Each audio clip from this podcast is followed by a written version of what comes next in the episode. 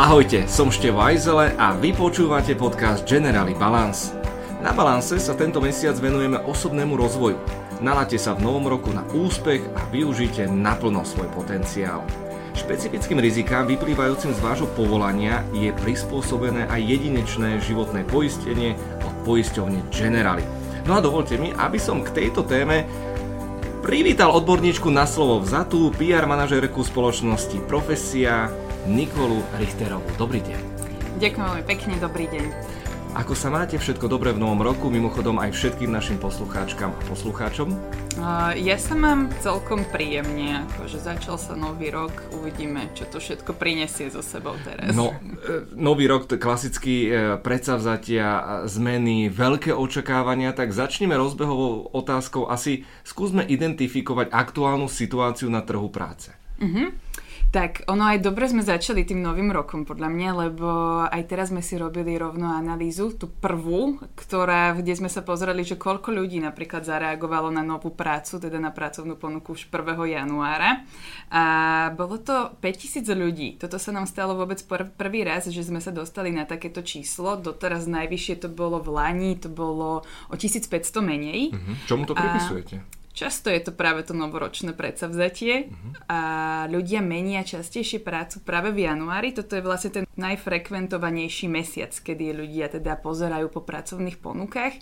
Môže to byť zároveň spôsobené aj tým, že ľudia, ktorí už chcú zmeniť prácu, v decembri často dostávajú práve tie odmeny, 13. platy a tak ďalej, tak radšej počkajú a potom v januári to prichádza. Uh-huh. Ale teda možno, že ešte také úsmevné je aj to, že prvý uchádzač vlastne reagoval na pracovnú min- e, ponuku už 12 minút po polnoci. Čiže sú aj takéto prípady, je to veľmi zaujímavé, ale teda treba povedať, že naozaj ešte tá situácia na trhu práce je teraz e, pomerne pozitívna. V decembri sme evidovali, teda zamestnávateľia uverejnili vyše 28 tisíc pracovných ponúk, takže stále vidíme, že firmy pridávajú tie inzeráty a je si z čoho vyberať. Veľmi populárne sú vždy rebríčky, tak skúste prosím vypichnúť také, že najžiadanejšie, najžiadanejší zamestnanec vlastne na trhu, aj potom aj z opačného toho krídla. Uh-huh. Keď sa pozrieme na to, že akých ponúk máme najviac, lebo to sa tiež aj na túto otázku dá odpovedať z takých rôznych pohľadov, že ale teda keď sa pozrieme, ktoré ponuky sú najčastejšie inzerované, to znamená, že zamestnávateľia najviac hľadajú takýchto ľudí, obchod, to je určite, toto máme vlastne najviac rozšírené odvetvie, to sú predavači, predavačky, pokladníci, pokladničky a tak ďalej. Potom je to výroba a na treťom mieste sú informačné technológie. A tie informačné technológie boli ešte v roku 2020, alebo teda na začiatku roka 2020 na 5. mieste. E, ešte vlastne pred nimi bola doprava a administratíva, ale teda toto je ten dôkaz, že práve COVID nám nejakým spôsobom zvýšil dopyt po technologických zamestnancov a teda už je to tretie odvetvie. A kebyže máme ale povedať, že čo je takéto najžiadanejšie, tak určite sú to práve tí ITčkári, nebude vôbec žiaden šok. A je to kvôli tomu, že keď sa pozrieme z hľadiska reakcií ľudí na tie odvetvia, tak práve tie informačné technológie sú na spodku. Samozrejme, tam sú absolútne atraktívne tie benefity, absolútne atraktívne taktiež tie ponúkané platy. Ale jednoducho tie požiadavky sú také, aké sú, nesplňajú ich ľudia a preto sú tam uh, vlastne na spodku rebríčka a preto vlastne práve tí in, informační, alebo teda odborníci v informačných technológiách sú aktuálne že najžiadanejší, ale určite, keď sa pozrieme na tých nedostatkových ľudí, my tam máme viac takýchto odvetví je tam školstvo. A toto, keď vždy spomenieme školstvo, tak tam sú väčšinou také iba povzdychy, že čo teraz, lebo školstvo je v situácii, že naozaj my robíme analýzy a ani pedagogickí absolventi nereagujú na tie pracovné ponuky, radšej reagujú na administratívu alebo dokonca do hotelierstva na recepčných mm-hmm. a recepčné.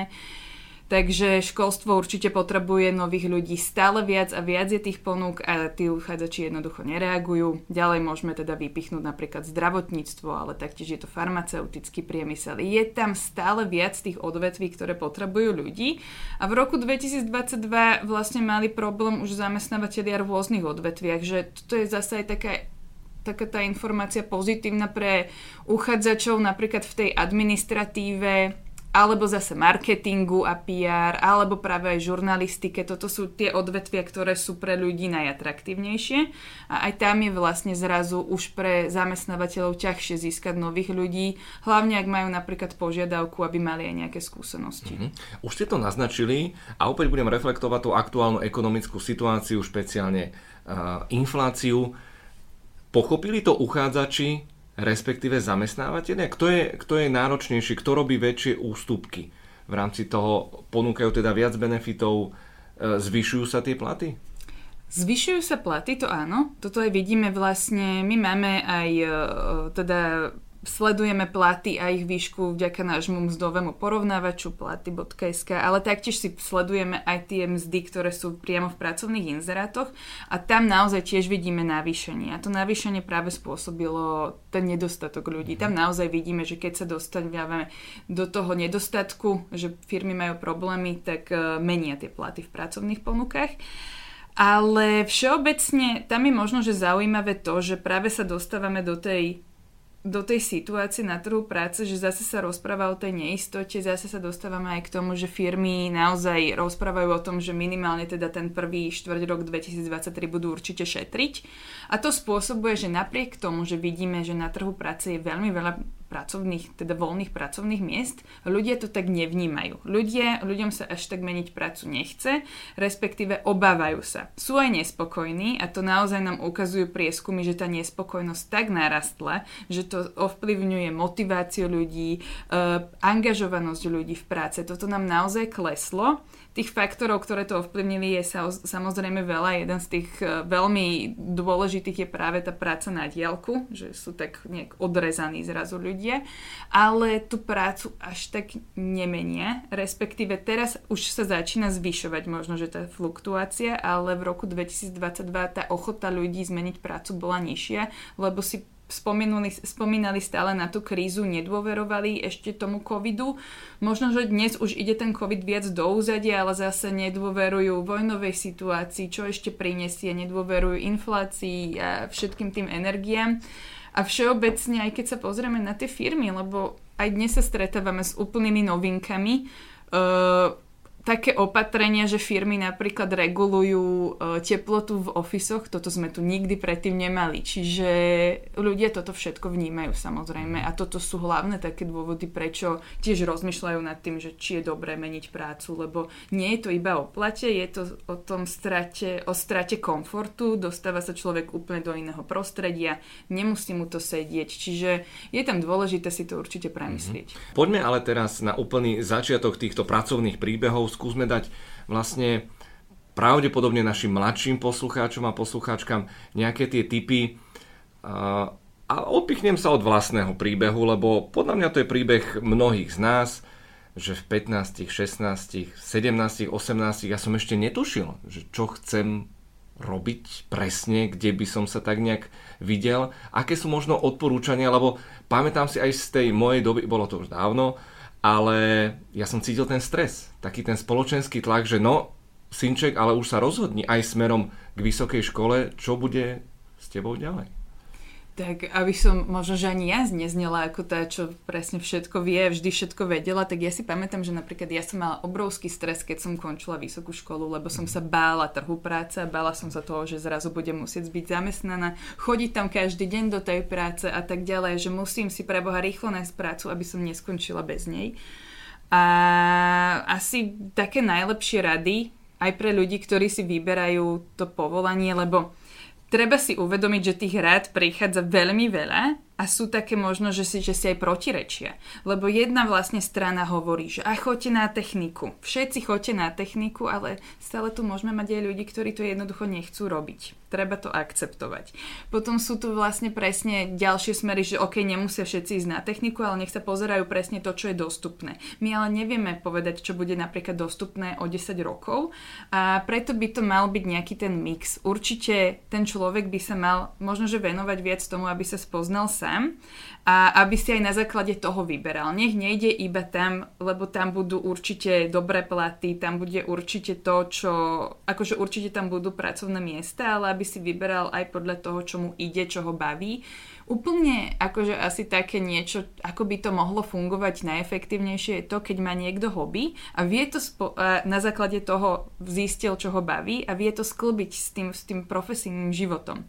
Samozrejme je úplne v poriadku, že to tak nie, niekto aj nemusí mať, ale možno, že sa viac orientovať práve na tie meké zručnosti a keď niekto nevie, o čom hovorím, tak to nie je vlastne to, že teraz sa niekto naučí robiť s týmto a s týmto programom, ale je to o tom, že ako viem komunikovať, aké mám prezentačné zručnosti, či mám logické myslenie, či mám analytické schopnosti napríklad. A toto vlastne vidíme aj v pracovných ponukách, že často sú zamestnávateľia ochotnejší možno, že hľadať takých tých univerzálnych ľudí, ktoré maj, ktorí majú práve vybudované takéto meké zručnosti a tie už odborné ich nejakým spôsobom vedia potom doučiť. A myslím si, že toto vlastne s týmto sa stretáva každý jeden aj na trhu práce, ktorý je už možno, že dlhšie, že, že to tak vníma, že ľudia, ktorí majú jednoducho tie meké zručnosti, vypracovanejšie, vedia možno, že je lepšie narábať napríklad stresom. Viem to naozaj pomôcť a na našich školách ako keby sa dlhé roky nejak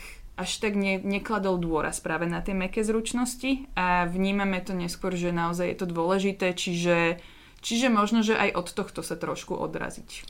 A chcem sa chcem zabrnúť do tejto témy, lebo soft skills, uh, meké zručnosti, dobrá komunikácia, schopnosť vládať konflikty, emocionálna inteligencia, kde sa to vlastne máme naučiť, keď stredná vysoká škola takéto predmety neponúka. Uh, aké sú možnosti, dobre, môžem si predplatiť nejakú online prednášku, uh, mám vyhľadať nejakých expertov a možno tu by sa hodilo povedať, že a poviem z vlastnej skúsenosti, že pravdepodobne tie, že to niečo stojí. Mm-hmm. A možno to nebrať ako náklad, ale ako investíciu vlastne do samého seba. Určite áno. Uh, ja si myslím, že v podstate práve takéhoto vzdelávanie, ktoré je nejak, na nejakej komerčnej báze, čiže za ňo človek potrebuje uh, zaplatiť, máme na Slovensku pomerne veľa, že tých, tieto možnosti sú. Aj keď si pozrieme online pra- platformy, tak uh, vlastne sú, sú aj možno, že nejaké zadarmo možnosti pre študentov, čiže ak niekto vie, že chce niečo zdokonaliť, tak je dobré, keď si pozera tie možnosti a, ale zároveň, v túto by som aj tak podotkla, že veľmi veľa sa toho vie naučiť aj na škole. Ale možno, že si to ani niekedy neuvedomuje. A ide aj o to, že akým štýlom je vedené napríklad jeden predmet. A tam je veľký rozdiel napríklad medzi tým predmetom, ktorý je, teraz to veľmi záleží samozrejme aj od vyučujúceho a ďalších faktorov, ale keď máme predmet, kde je skúška vlastne iba o tom, že človek sa mal niečo naučiť na, na spameť, tam sa zrejme úplne tých mekých zručností nejak nenaučí, ale keď máme potom nejaké predmety, kde je tá skúška zrazu iná, že vlastne sa pýta na názor, alebo si majú zhodnotiť uh, spolužiaci medzi sebou nejaké, nejaké projekty alebo niečo, tak tam už sa zrazu vie, uh, vie trénovať kritické myslenie, narábanie so spätnou väzbou. A keď sú tam nejaké prez- prezentácie, tak taktiež prezentačné, komunikačné zručnosti. Uh, čiže úplne by som tam možno, že ani nezanedbávala tú školu, ale že predsa len tie meké zručnosti sa trošku naberajú iným spôsobom. Nie je na to často iba ten zvlášť predmet, ale dá sa to učiť v rámci nejakého odborného predmetu. Mm-hmm. Záleží ale samozrejme od toho prístupu toho, toho lektora. Tu sa dostávam k otázke, ktorá na ktorú som sa hotoval už, už 3 dní, priznám sa, a veľmi ma zaujíma odpoveď, lebo podľa mňa to asi bude trošku kontroverzné. Akú hodnotu majú na Slovensku vysokoškolské tituly v dnešnej dobe? Môžu mať aj žiadnu. A teraz to mhm. vysvetlím, že prečo mhm. to hovorím, lebo my máme vlastne každý rok uh, štatistiku a pozeráme sa na to, že ako vlastne tí absolventi reagujú, keď idú si hľadať prácu cez náš portál. A, a tam sú veľmi zaujímavé aj smutné skutočnosti. Uh-huh. Lebo vlastne najčastejšou pozíciou alebo odvetvím, na ktoré reagujú ľudia, e, ktorí vyštudovali tesne školu, je administratíva, to, to znamená administratívny pracovník, sekretár, sekretárka. Potom sú tam napríklad recepčný, recepčná a obchodný zástupca, zástupkynia. Jednoducho je tam veľmi vysoké percento uh, pracovných ponúk, kde nám stačí maturita. A my teraz sa pozrieme na tú pracovnú ponuku a vidíme, že je tam uvedené, že stačí stredoškolské vzdelanie s maturitou. No a toto sú vlastne také tie momenty, keď rea- e, človek ide na vysokú školu, lebo si myslí, že bude zarábať lepšie, ale on keď bude reagovať na tú pracovnú ponuku, kde stačí maturita, on to vôbec neuvidí na plate. Vôbec mu to ne, neprispieje ku kariérnemu rastu, lebo bude na pracovnej pozícii, kde možno, že ten kariérny rast úplne nie je možný. Lebo my vlastne aj čo sa týka napríklad toho kariérneho rastu. To je práve ten kariérny rast nám prináša tú možnosť platového uh, tiež rastu vo firme. A všeobecne platí teraz v priemere, že keď máme vlastne tých ľudí s maturitným alebo všeobecne so stredoškolským vzdelaním, tak tá doba takéhoto intenzívneho zvyšovania platu trvá zhruba do 35 tuším ten vek bol okolo 35. Tak to som v Kelly, no. A, ale keď je vysokoškolsky vzdelaný človek, tak ten priemer, to je stále iba priemer všetko, je okolo 46 Á, tak tu je nádej ešte. No okay, a, dobre. a teraz, a ono to je vlastne práve kvôli tomu, že keď sú tie stredoškolské pozície, tak tam zrazu sa už dostane ten človek do tej, na to miesto, kde už nevie ísť ďalej. Lebo jednoducho tam už ďalej na ten management, máme to tak nastavené, alebo management aj na niektoré pozície už treba tá vysoká škola. V podstate tých vysokoškolských pozícií nie je až tak veľa, to je 20% z celého trhu, 60% je stredoškolských. Mm-hmm ale my tu máme proste strašne vysoký podiel ponúk, ktoré vyžadujú tak. vysokú školu a sú absolútne nedotknuté. To sú presne tie technické odbory, že nebol by to problém, keby tu nemáme práve ten dopyt po tých vysokoškolských vzdelaných ľudí a nevieme to tam naplniť. No, čiže tam je naozaj veľmi veľa faktorov, ktoré rozhodujú a ten trh práce máme taký špecifický. Poďme dať teraz nejaké kvalitné tipy pre nováčikov na pracovnom trhu Uh, OK, životopis, to si nájdu, to sa naučia približne, ako by to malo vyzerať, ale uh, aj v tomto smere, ako zaujať. Čo je asi tá najväčšia alchymia v princípe, ako veľmi aktívny má byť uchádzač uh, o pracovnú ponuku. Mm-hmm. Ono vlastne ale už aj tým životopisom sa dá začať aj kvôli tomu, že veľmi veľa ľudí má pocit, že do toho musí naozaj písať iba tú konkrétnu pracovnú skúsenosť a školu a tam vie zaujať práve uchádzač, ktorý je absolvent aj inými spôsobmi. Napríklad, však si zoberme iba, že veľmi veľa absolventov sa veľmi dlho venovalo svojej napríklad koncoročnej práci, ktorú často aj robili, že boli u zamestnávateľov a tak. A toto je podľa mňa vec, na ktorú môže byť veľmi veľký ke percento z nich hrdých, prečo to tam nenapísať. Pokojne, že taká to bola moja koncoročná práca a tomuto som sa venoval a jednoducho môže to byť naozaj niečo, čo povie tomu zamestnávateľovi, že OK, tak toto je zaujímavá téma, ten mm. človek evidentne, že chce aj v tom robiť, ale potom určite aj zahraničné praxe, Erasmus, toto sú veci, ktoré tiež vedia zase zamestnávateľom povedať minimálne to, že toto je človek, ktorý vie e, komunikovať v cudzom jazyku. Stále je to výhoda na Slovensku pomerne veľká a aj keby možno, že nevedel, že dokonalo ovládať ten jazyk na úrovni C1, C2, ale že vie sa dorozumieť, že vie, je, je samostatný a tak ďalej. Čiže aj toto určite treba spomenúť, nebať sa proste nejak vyzdvihnúť možno, že aj nejaké svoje hobby alebo také mm-hmm. niečo, lebo zase to vie o tom človeku povedať. Ale nech to nenapíšu tam nakoniec, že záľuby dvojbodka, šport, mm-hmm. plávanie a, mm-hmm. a potom ešte to, že tam sa písalo na konci životopisu, že vlastnosti, úsilovný a tak ďalej. Toto nie, toto naozaj nech už ľudia nerobia, ale stále sa to deje. Ale že pokojne napísať ten životopis inak, že začať uh, nejakými vetami o sebe, že, že ja som Nikola Richterová a že v komunikácii sa venujem uh, 5 rokov a uh, a že vlastne mám prezentačné zručnosti a tak ďalej, že toto ma baví, ale že by som tam napísala, že prečo, že lebo vám napríklad prezentovať o, o trhu práce do firiem a takéto, že iba nejaké do troch viet také pre nejaké predstavenie. Počul som, že aj podcasty nahrávate. No, napríklad.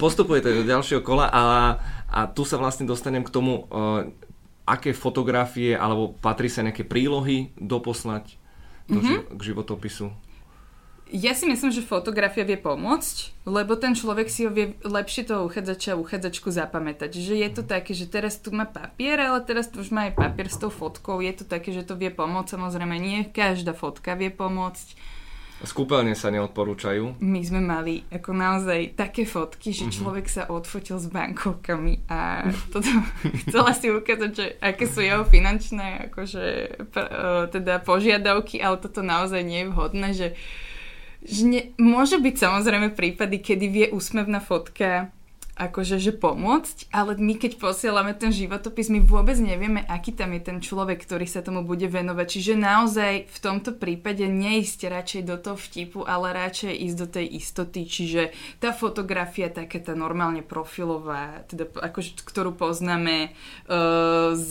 aj z občianského. Čiže radšej tak, môže tam byť samozrejme úsmev, nemusí to byť také mm. nejaké jak na policajnej akadémie alebo čo, ale že naozaj také serióznejšie niečo, lebo nepoznáme tú firmu, stretávame sa naozaj aj s vtipnými fotkami, ale je to veľký risk, zbytočný podľa mňa. Mm-hmm.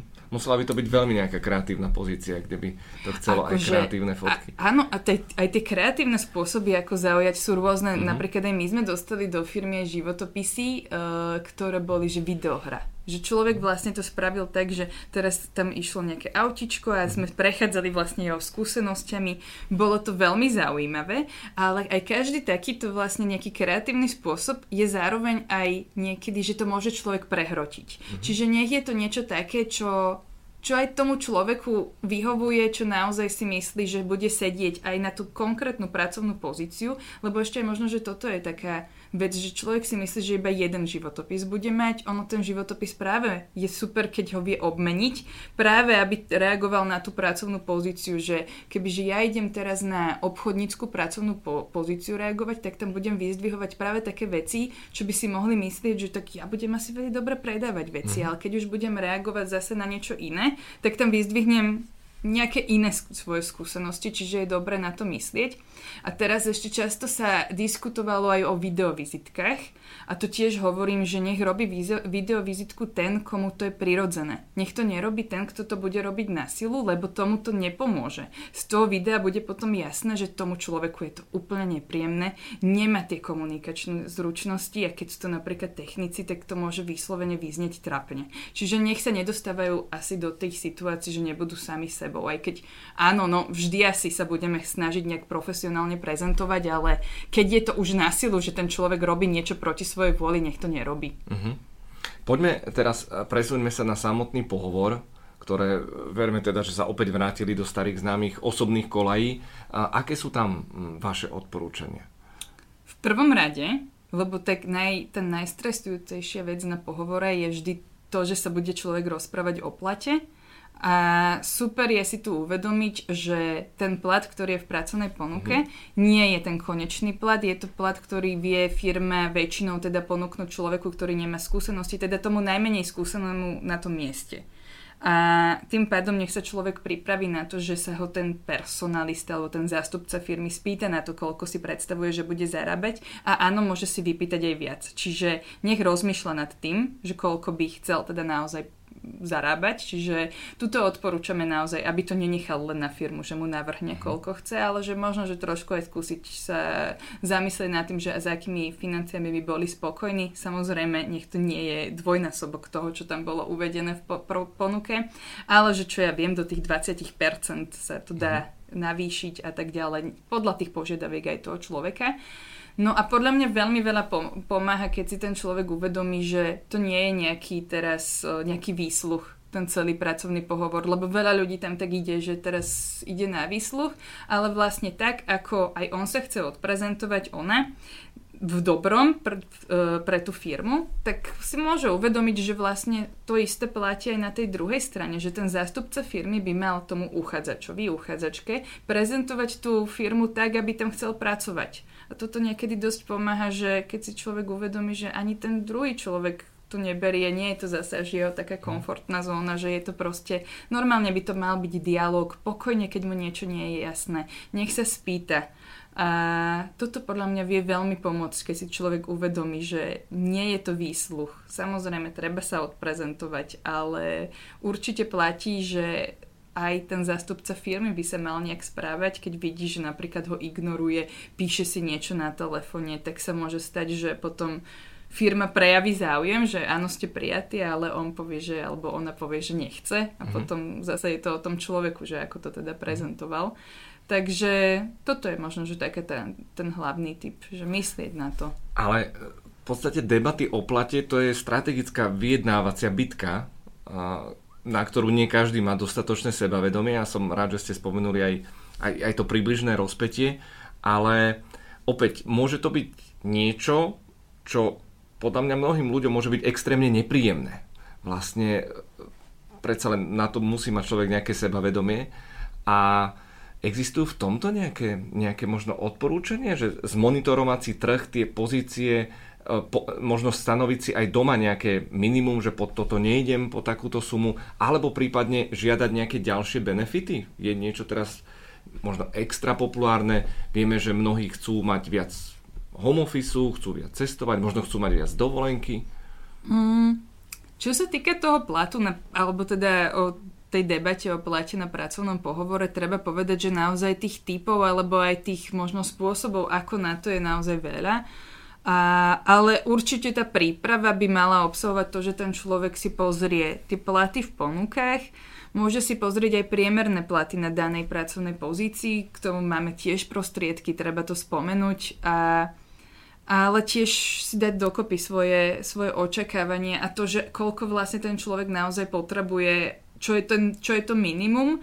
A teraz, keď bude napríklad na tom pracovnom pohovore a ten pracovný pohovor sa nebude úplne vyvíjať takým smerom, ako by si možno, že ten človek predstavoval, že, že možno, že aj tie očakávania od firmy boli také, že by mal vedieť viac a tak ďalej, tak potom možno, že možno, že bude mať v hlave nejaké rozmedzie, ale že si vypýta tú najnižšiu mm. sumu, ktorú mal v hlave. Nemusí to byť minimum, čo bola v tej pracovnej ponuke, ale to, čo mal v hlave, s čím bude stále spokojný, lebo podľa mňa ísť do práce, že povedať na pracovnom pohovore sumu, s ktorou ten človek nebude spokojný, tak to už je vlastne také zbytočné, lebo keď už človek povie tú najnižšiu sumu väčšinou na pohovore, práve tu dostane. Takže je to určite nepríjemná vec, stresujúca pre, vec pre veľa ľudí, ale zároveň treba povedať, že keď aj niekto si možno, že vypýta viac, stále platí, že môže byť prijatý a že mu tá firma ponúkne menej. Čiže stále by to mala byť nejaká debata. Uh, ale samozrejme, aj o tých benefitoch to je, ale úplne neodporúčam ísť možno, že na pracovnom pohovore hlavne absolventom do takej situácie, že teraz povedia plat a napríklad by personalista povedal, alebo teda ten zástupca firmy, že to nepôjde. A tu ten človek teraz začne, no že ale tak dostanem telefón alebo že proste električenku a že to takto začne podmienovať, že toto by tam nemalo byť, stále by to malo byť v takej nejakej miere pozitívneho rozhovoru a, a že ten človek overuje samozrejme, ale tie benefity sú tiež dôležité ale nech to dopadne akokoľvek, nech ten človek uh, nepovie sumu, s ktorou naozaj není spokojný. Mm-hmm. Lebo tá spokojnosť jednoducho potom nepríde. Lebo nedáva to úplne potom zmysel pre toho človeka samozrejme. Ty keď mm. si dá zohľadní životné náklady svoje, tak uh, keď povie nižšiu sumu, nebude spokojný v tej firme jednoducho. Mm-hmm. Dobre. Uh, presúďme sa teraz do fázy, že už naozaj som zamestnaný, už som možno aj vymenil nejaké tie roboty, ako nezakrpatieť, ako sa udržiavať v tej pracovnej kondícii, ako byť atraktívny na trhu práce. Viem, že je to veľmi široko položená otázka. Hmm, tých možností je veľa. Veľmi veľa zamestnávateľov vlastne aj poskytuje nejakú finančnú čiastku na vzdelávanie zamestnancov. Toto odporúčam ľuďom využívať, keď to už majú k dispozícii a teda orientovať sa môžu buď na tie odborné zručnosti, alebo práve aj na tie meké zručnosti. A my sme tu už aj spomínali vlastne v podcaste, že, že aj tých uh, nejakých kurzov, ktoré sú práve na meké zručnosti je taktiež veľa, väčšinou teda sú to od súkromných spoločností, ale že aj takéto možnosti sú. Čiže, čiže určite toto ale zároveň aj možno, že taká tá iniciatívnosť vo firme pomáha, že my si ináč často ani neuvedomujeme, aj toto je také dobre niekedy spomenúť, že ako my napredujeme vo firmách, aj keď väčšinou sme na možno, že jednej pozícii alebo tak, všetko sa mení, používame nové programy, snažíme sa tým pádom ísť tiež nejak dopredu.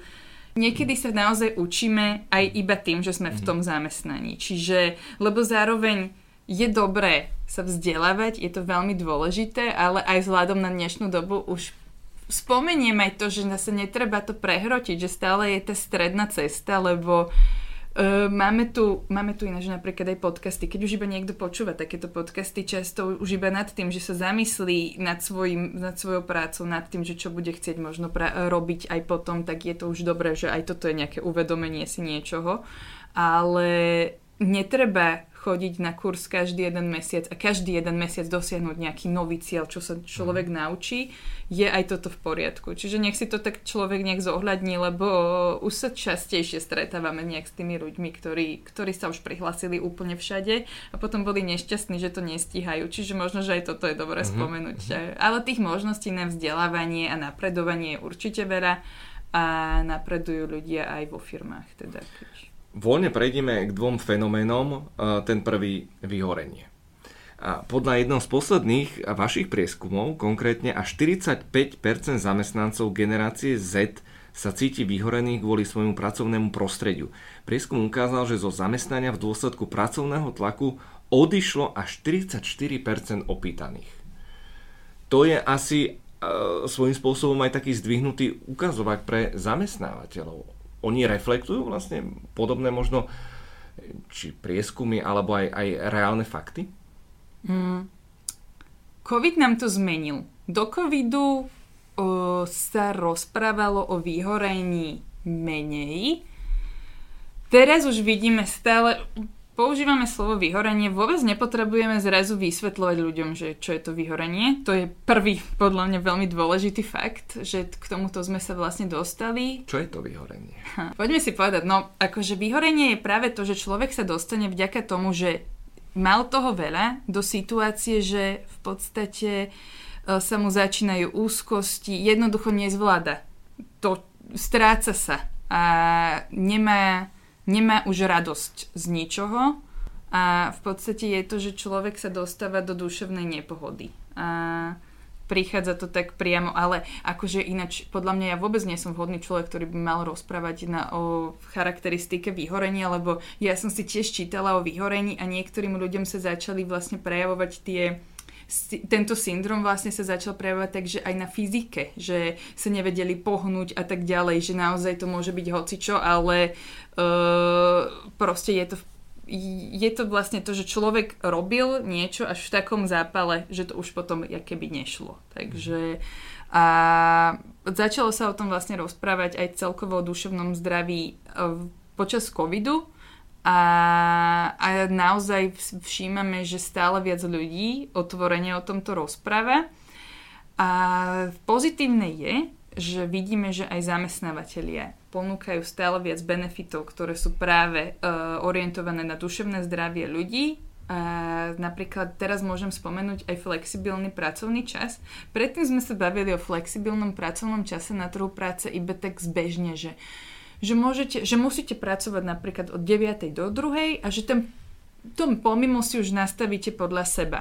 No ale vlastne ono to aj tak úplne tak často nefungovalo, že zamestnávateľia aj tak požadovali, aby tí ľudia boli tam od tej 8 a aj tak tam mali tie meetingy a tak. A teraz sa už stretávame s takými možno, že, me, možno, že aj inými nastaveniami vo firmách, že hovoria, že napríklad tak si chodte zabehať aj počas pracovnej doby, to tu predtým nebolo, bolo to o mnoho striktnejšie. Teraz máme už také, že napríklad sú už aj nejaké programy, že keď vidíte, že niekto má meeting, nedávajte mu hneď ďalší meeting. Že vidíme aj vlastne takéto veci, ale zároveň vidíme veľmi veľa uh, benefitov, ktoré sú naozaj už, že napríklad firmy zaplatili psychológov, že sa im človek môže ozvať alebo zaplatili rôzne takéto nejaké, uh, nejaké kurzy alebo uh, stránky, na ktoré vlastne, alebo možno, že nejaké terapie, na ktoré človek môže tiež ísť. Sú to v podstate také možno, že prvotiny ktoré, s ktorými sa dnes stretávame, ale je to dosť dôležité, že aj tu už začínajú firmy reflektovať a za, začínajú o tom rozprávať aj zamestnanci. Zaujímavým teda e, fenoménom je aj sabbatical, s ktorým sa zrazu stretávame a to je vlastne to, že tam je to zaujímavé, že predtým bol sabbatical uh, spojený so školskými zamestnancami a potom sa týkal výlučne me- manažerov. A teraz sa to začína nejak odrážať, že už tam nie sú iba manažery. Ja ináč o tom hovorím, lebo proste ja som bola tento uh, minulý rok práve na trojmesačnom ne, uh, neplatenom voľne tiež. A že vidíme, že napríklad aj zamestnávateľia už majú niektorý ako benefit, že napríklad človek, ktorý je vo firme 2-3 roky, môže ísť na neplatené voľno, alebo dokonca som sa stretla aj s takým, že to nebolo úplne neplatené voľno, že človek išiel do nejakého, že to trvalo 6 mesiacov a že počas tých troch mesiacoch prvých pracoval, ale už sa mu znížil plat na polovicu a potom vlastne tie ďalšie tri mesiace nepracoval a stále dostával tú polovicu mm-hmm. platu, že, že možno, že také nejaké jednoduchšie rozloženie, ale že aj toto sú také, také tie ďalšie veci, že ľudia sa snažia alebo teda zamestnávateľia už prichádzajú s takýmito novinkami, ale je to vždy vlastne iba to, že reagujú na to, čo ľudia chcú. Uh, úplne určite pre ľudí by bolo výhodnejšie, keby existovalo niečo, aby mohli uh, teda dostávať plat a mm. ísť, uh, ísť teda niekam si oddychnúť, ale aj toto je v podstate pomoc, že človek nemusí dávať výpoveď, čiže sa snažia reflektovať na to, čo sa deje a nechcú prichádzať možno, že o ľudí a teda z, aby sa im zvyšovala fluktuácia vo firme. Ale teda vidíme, že sa to mení, ale aj tuto zase platí, že sa to mení postupne. Lebo my vlastne všetky aj tieto veci, ktoré napríklad sa týkajú duševného zdravia, to nám ako keby prichádza vždy z toho západu. Že Slovensko nie je krajina, ktorá by si vymyslela nejaký benefit alebo nejaký, uh, nejaký nový trend, ktorý by potom prichádza, uh, odchádzal niekam inam. My to väčšinou preberáme. Čiže a on ku nám to nejakým spôsobom prichádza pomalšie, ako do krajín, ako je napríklad Rakúsko, síce je to hneď vedľa, ale napríklad teraz máme už aj prieskumy, ktoré, ktoré robíme s Českou republikou a chceme v tom pokračovať, akože naša firma stále viac a už aj tam vidíme, že aj ten český trh to preberá rýchlejšie. A vidíme to na tom, že my sme sa pýtali ľudí, že vlastne čo e, je pre nich to najrozhodujúcejšie, keď menia prácu. Na prvom mieste aj Česi, aj Slováci mali samozrejme plat. Ale potom už tie ďalšie veci boli zaujímavé, lebo e, Česi už viac e, teda tam hovorili o tom, že je pre nich dôležité, aby mali proste work-life balance. Čiže aby, aby mali aj ten voľný čas, aby to bolo jasne dané, že keď idú proste do novej roboty, tak akože toto je pre nich dôležité. A taktiež tam boli vlastne veci, ktoré boli zase spojené s tým, aby im bolo proste dobré duševné zdravie a tak ďalej. Kým Slováci mali na O mnoho, teda o mnoho väčšie percento Slovákov malo pred týmto vecami, ktoré sa týkali work-life balansu, veci ako potrebujem tam mať kariérny rast, potrebujem uh, pracovať v prostredí, aby som napredoval, potrebujem tam mať možno, že uh, nejaké prostriedky na to, aby som sa vedel vzdelávať. Čiže a až potom bolo duševné zdravie. Samozrejme je to spojené aj s tým, že tí Česi majú takú väčšiu istotu na tom trhu práce, lebo aj tá nezamestnanosť je tam dlhodobo nižšia ako na Slovensku a oni majú majú aj taký pocit, že že nie sú až tak ohra- ohrození stratou práce ako na Slovensku, ale že tým pádom stále vidíme, že aj to, že ten náš trh práce je taký, že možno, že v Bratislave vidíme tú väčšiu istotu, ale na zvyšku Slovenska my máme ob- obrovské regionálne rozdiely, že aj keď niečo poviem, tak to neplatí pre zase nejaké okresy, pre niektoré to platí. A že, že tým, že vlastne sa cíti tá neistota, tak ľudia majú stále potrebu toho kariérneho rastu, ale že už vidíme, že nám tam vlastne prichádza aj to duševné zdravie, ale prichádza to pomalšie.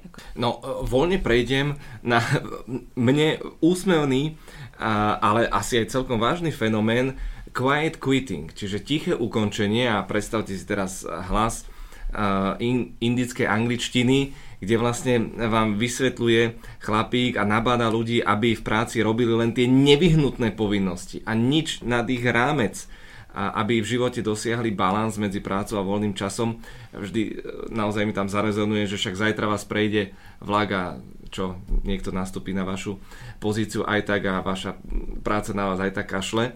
To už je taká samozrejme drsnejšia ilustrácia, ale e, je toto skôr fenomén možno e, sociálnych sietí, alebo je to naozaj realita v zamestnaní. Proste robiť čo najmenej. V každej práci sa nájdú ľudia, ktorí, ktorí sú vlastne orientovaní veľmi kariérne a sú produktívni a vlastne nevedia opustiť svoju, svoju možno, že prácu bez toho, aby nemali dokončené niektoré veci. A toto je tým, že sa vlastne o tom rozpráva stále viac, je to v podstate ako keby nejaký následok toho, že tá produktivita bola príliš, príliš sa na trhu práce vlastne orientovalo na produktivitu. Čiže toto je v podstate ten následok, ktorý prišiel logicky, ale určite platí, že takíto ľudia, že nedá sa zase hovoriť, že toto všetci, všetci boli ohrození vyhorením alebo sú ohrození vyhorením a teraz to bude zase nová generácia, ktorá nebude robiť nič. Ale je to ten následok, lebo napríklad keď generácia Z sa pozerala na svojich rodičov, ktorí jednoducho uh, napríklad uh, boli v práci do večera a sú orientovaní iba, iba na kariérny raz, alebo boli a teraz to možno, že lutujú, tak aj toto môže byť zase ten následok. Čiže je to vlastne niečo, čo bolo dlho pozorované na trhu práce, že, že všetci vlastne chceli celý ten kariérny rast a teraz tu máme vlastne takýto nový trend, lebo v podstate je to niečo, čo, čo je také, že prišlo to logicky, že aj, mm toto je, aj toto je vlastne nejaký ten spôsob a asi každý jeden z tých spôsobov, ako existuje človek e, v tom pracovnom živote, má nejaké plusy, nejaké mínusy. Keď sme spomínali našich rodičov, tak e, pre nich bolo viac menej typické mať jedného zamestnávateľa na, na celý život alebo nie často meniť prácu, kdežto nastupujúca generácia myslím, že patrí k tým, že nebojí sa treba aj každého pol roka, ak strelím capa možno každý rok. Je to pravda, že, že generačne tá fluktuácia je oveľa výraznejšia a má čo s tým dočinenia vlastne aj takéto spoločenské nastavenie? Lebo predsa len ja aj keď som vnímal seba, mojich kolegov, tak to, čo bolo najdesivejšie, pre všetkých bolo vlastne takéto vystúpenie z komfortnej zóny. Presne taký ten strach, že ale ja sa nechcem dať otestovať tým trhom. Pričom tam mohlo číhať aj niečo oveľa perspektívnejšie. Mm-hmm. No, určite vidíme veľké generačné rozdiely. Presne tí rodičia naši, ale teda starší e, ľudia si naozaj hľadali prácu na celý život. Ale bolo to aj také zase iné nastavenie vtedy, že aj inak vôbec fungovali tie firmy, že bol napríklad šéf a on bol zodpovedný za všetko a ľudia, e, jeho teda podriadení, dostávali úlohy toto správ a toto správ dovtedy, toto správ dovtedy. Teraz je napríklad uh, nejaký tiež zodpovedný pracovník za oddelenie, ale väčšinou vidíme už to, že každý má svoju agendu, za ktorú je zodpovednú, z, z, zodpovedný a on dostáva ten človek iba ciele. A že, že ten šéf je v podstate tých možno, že takých, ako by to mohlo, najefektívnejšie uh, teda vyzerať, tak on je taký koordinátor tých ľudí, ktorí sú špecialisti. Že v podstate ten šéf nie je najlepší odborník, ale je to manažer. A takto to vlastne teraz tak funguje. A preto aj tí ľudia možno, že sú tak orientovaní, že oni majú tú svoju agendu a potom s tou svojou agendou, na ktorú sú odborníci, vedia jednoduchšie aj zmeniť prácu. Mm. Čiže aj toto je faktor, ktorý určite ovplyvňuje. Ale zároveň je to určite aj to, že aj ten trh práce máme zrazu medzinárodný, máme tu medzinárodné spoločnosti a tak ďalej. A aj možno, že aj tie informácie sa sa nejakým spôsobom rýchlejšie posúvajú. Celý nábor je rýchlejší. Kedysi uh-huh. nábor trval strašne dlho, však ľudia reagovali na inzeráty, ktoré boli napríklad v novinách a to dneska si pozor, pozrite, že prichádza pracovná ponuka a keď to je naozaj atraktívne miesto, ona môže mať za jeden deň uh, 200 reakcií a tá firma to rýchlo už aj dá dole ten, uh, ten inzerát. Čiže človek, ktorý si to ide pozrieť na druhý deň, tak už tam tá pracovná ponuka ani nie je. Čiže No, je to určite aj o tom, že ten život sa zrýchlil. A aj niektorí ľudia, že si uvedomujú ďalší faktor. No, potom spomeniem práve ten plat napríklad. Ono sa nám vlastne ukazuje, že tá lojalita sa úplne neoplatí, lebo mhm. napríklad, mm-hmm. no, Niekde sa môže, ale teraz zase hovorím štatisticky, že keď prichádza človek a chce si vypýtať vyšší plat, alebo že aj sa, že aj je napríklad v jednej firme 10 rokov, aké sú jeho možnosti na, na platový rast, bez toho, aby napríklad išiel na manažerskú alebo vyššiu pozíciu,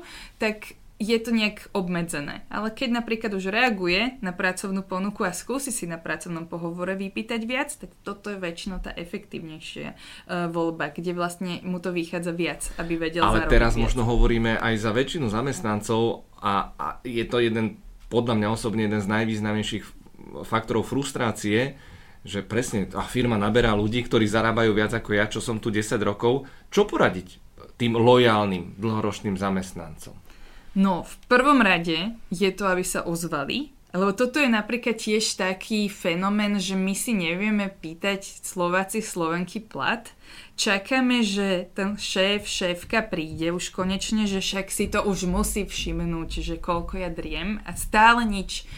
A, a vlastne toto v tiež na západe vidíme, že je iné, že, že zamestnanci sa vedia ozývať, my sa hambíme, že my stále berieme, že pre Boha toto si nevieme do, nemôžeme dovoliť, takto si vypýtať vyšší plat ale v podstate je to stále taká téma, ktorá je, však my sme v tej, v tej práci kvôli tomu platu, my ten plat potrebujeme, keď sme nespokojní, treba sa ozvať. Čiže toto je prvá rada. Určite treba sa ozvať. A čo to znamená, treba sa ozvať? Mm-hmm. Treba si, si zarezervovať svojho šéfa, alebo skúsiť to najprv písomne. Predsa len každý má tie, tie skills a tie aj vyjednávacie a každý má iné sebavedomie hlavne. Mm-hmm. No, určite záleží od toho, že aký vzťah máme so svojím nadriadeným, ale ja si ani neviem predstaviť, že písomne to napísať. Mhm. Normálne, ja by, ja by som teda išla tým štýlom, že si dohodnúť stretnutie s môjim nadriadeným a tam to komunikovať. Komunikovať, že som jednoducho nespokojná, chcem vyšší plat a, a vlastne pripraviť si aj nejaké argumenty. Teraz platí, že že čím mm, konkrétnejší argument, tým lepšie, lebo tým pádom musí byť aj konkrétnejší prípadný dôvod, prečo to nejde. A byť pripravený na to, že sa to nevyrieši na jednom stretnutí. Väčšinou vlastne takto prichádza zamestnanec, stretne sa so svojím nadriadeným, vypýta si vyšší plat, toto sa nevyrieši hneď. Toto nie je o tom, že teraz ten manažer, manažerka povie, dobre, tak teda zvýšim ti o 200 eur. Toto je väčšinou vec, ktorá sa naťahuje.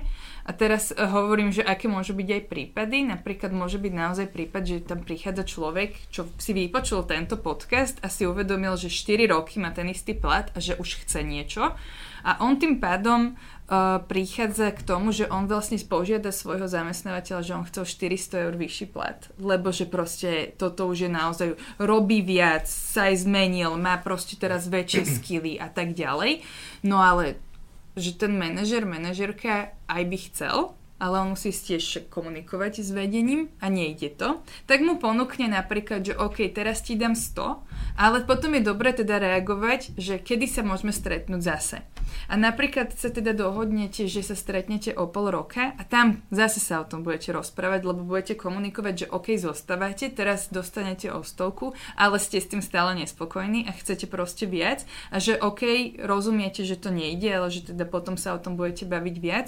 No a teraz samozrejme. Teraz to môže byť aj také, že človek sa bude dohadovať stále s manažerom, s manažerkou, že a potom a potom a potom, keď sa to bude opakovať a nikdy sa nesplní žiaden slub, tak asi sa to nesplní ani mm. potom. A potom sú už asi iné možnosti, ako si zvýšiť ten pokoj. A aký je tak, taký štandard, eh, čo sa týka obdobia, kedy už človek bez nejakých ostychov by si mohol zapýtať vyšší plat, zvýšenie? Ve, väčšinou raz za rok. Uh-huh. Akože je jasné, že keď bude zamestnanec akože si pýtať raz za rok plat, že o 500 eur, tak to nepôjde, ale vzhľadom na to, že veľmi, veľmi napríklad veľmi veľa zamestnávateľov, aj to sa dneska už považuje za taký uh, benefit, že má vlastne doložku, že sa bude zhodnocovať plat každý jeden rok. A, ale zhodnocovať, nenavyšovať. To je zase tiež také, že všetci že to berú a že á, tak to budeme mať zvýšený plat a potom povedia, že to je zhodnotenie iba, že to mhm. vám ešte nič nezaručuje. Ale je to fajn, že, že často na konci roka, alebo možno, že na začiatku nového roka majú zamestnanci stretnutie, kde sa teda rozprávajú, čo sa udialo za ten rok a tým pádom ja hovorím, že raz za rok aj kvôli tomu, že je inflácia a tak ďalej, a, a že nemusí to byť teda zvyšovanie každoročne o 100 eur, ale o nejakú sumu áno. Ale samozrejme uh, môže to byť aj o 100 eur, môže to byť, je to strašne individuálne, lebo niektorý zamestnanec naozaj môže byť vo firme napríklad 3 roky a že bol mu zvyšovaný trikrát plat, lebo on počas každého roka sa niekam zase posunul a je to pre ňoho logické, že, že tým pádom chce aj zarábať viac. Ale teda viac e, častejšie ako raz za rok by som to nerobila. Uh-huh.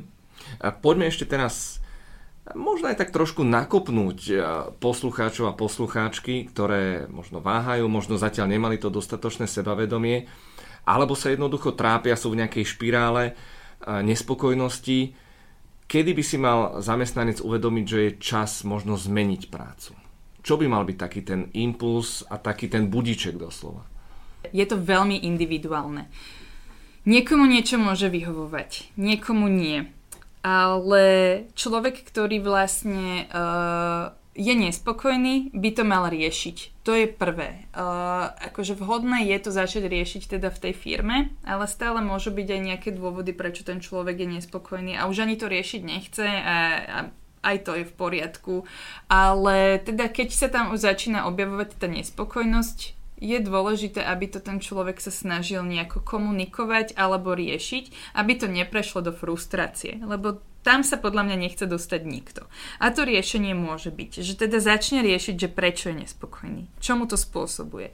Či je nespokojný kvôli tomu, že napríklad dva roky robí to, to isté a nič a, a už ho to nebaví a chcel byť niečo iné, tam sa naozaj môže tým pádom ozvať a že toto sa dá možno vyriešiť tým, že teraz bude robiť nejakú inú činnosť. Alebo niečo dostane, že možno, že je nespokojný aj s tým, že sa cíti nepotrebný v tej firme, že stále iba to isté dokola a, a nič nové a že sa nezapája tým pádom do tých dôležitých uh, meetingov a že, mu to, že ho to mrzí, čiže môže to komunikovať teda so svojím nadriadeným a možno sa to dá vyriešiť tým, že ten človek je už príliš seniorný na tú pozíciu a pôjde niekam inam ale určite sa môže stať aj to, že ten človek si uvedomí, že mu nevyhovuje už pracovné prostredie, že, že tie vzťahy tam sú také, aké sú a si uvedomí, že to proste už nebude akceptovať a môže sa teda obzerať po niečom novom. Preto aj hovorím, že tých dôvodov môže byť tak strašne veľa, že, že to naozaj si treba nechať čas na to individuálne zhodnotenie a možno, že lepšie nepočúvať rady, kedy už zistíte, že, mm-hmm. že tam nemáte mhm. byť, ale skôr počúvať seba. A, a potom, aj keď už teda človek, že je rozhodnutý, že ide meniť prácu, tak alebo že chce sa pozrieť po niečom novom, že môže teda reagovať na pracovné ponuky aj ešte počas tej doby, keď je zamestnaný lebo je to väčšia istota. A teraz ja nechcem vôbec nabadať ľudí k tomu, aby, aby teraz menili všetci a odchádzali zo svojich terajších firiem, na to som sem vôbec nedošla, ale je to menší stres pre toho človeka, že teraz keby že dá výpoveď, tak vie, že do dvoch mesiacov by si mal nájsť uh, prácu, lebo, lebo môže mať hypotéku, lebo všetko a tak, tak to môže minimálne skúšať svoje možnosti je to úplne fér, lebo sa pozeráme na to, že čo máme na trhu práce a nie je to nejaký podvod pre toho zamestnávateľa terajšieho a kľudne sa vlastne pri tom môže stať aj taká vec, že si ten človek ešte uvedomí, že vlastne on asi nechcel odísť, uh-huh, že aj uh-huh. to mhm. sa stáva. Uh-huh. Moja záverečná otázka a, a som veľmi zvedavý na, na váš názor. Uh, myslím, že to je taký svetový pomaličký megatrend. Už som zachytil aj niektoré firmy u nás, že uh, sa tomu začínajú venovať. Ako vy vnímate aj budúcnosť štvordňového pracovného týždňa? Veľmi veľký benefit to určite je a budeme to vnímať aspoň čo sa týka vlastne možno, že takého pohľadu na to, že čo by to vedelo firm, firmám priniesť, uh, tak určite to, že keby že s takýmto niečím prídu a inzerujú pracovné ponuky, že my vám vieme dať možnosť, že budete pracovať iba 4 dní v týždni, tak to vie priniesť naozaj ohromný záujem ľudí, lebo ľudia sú teraz viac orientovaní na to voľno, reagujú viac na napríklad dovolenku navyše, aj to flexibilný pracovný čas, lebo si začali tak uvedomovať, že, že proste nie je to iba o tej práci. Takže ak bude taká situácia na trhu práce, že zamestnávateľia budú mať problém zohnať nových ľudí, tak sa nám to tu môže nejak rozmnožiť. Tento benefit, že štvorňový pracovný týždeň o mnoho rýchlejšie. Ale uvidíme, že čo sa bude diať, lebo lebo napríklad vidíme to pri informačných technológiách. Uh, toto je vlastne odvetvie, kde my vidíme tak vysoký podiel ponúk, ktoré už vôbec všetky už píšu, že stačí remote work, že vy vlastne nemusíte nikam chodiť, že proste budete pracovať skade chcete. A toto nevidíme napríklad v každom jednom odvetví, tam väčšinou práve to vidíme pri tých ITčkároch, lebo tam už sa rozpráva, že tí už môžu robiť všetko, že firma proste im to odpustí, hlavne nech proste pre nich pracujú. Takže uvidíme, ako sa to bude ďalej teda vyvíjať, ale aj, aj s tým, že máme tu stále vlastne väčšiu, uh, väčší dopyt po tom duševnom zdraví, po tých možnostiach a hlavne po tej voľnosti, tak je možné, že naozaj to budeme vidieť. Áno, vidíme tu ekonomov, ktorí stále rozprávajú, že to bude problematické, ale tam sa stále rozpráva o tom, že by sa to mal vlastne iba nejak skrátiť to, že ako pracujeme, ale my tu naozaj musíme podotknúť, že my tu máme veľmi veľa ľudí, ktorí pracujú 5 dní v týždni a rozhodne nepracujú 8 hodín, ale viac. Mm. Čiže je to zase individuálne. Máme tu ľudí, ktorí pracujú 5 dní v týždni a vôbec nepracujú ani tých 8 hodín.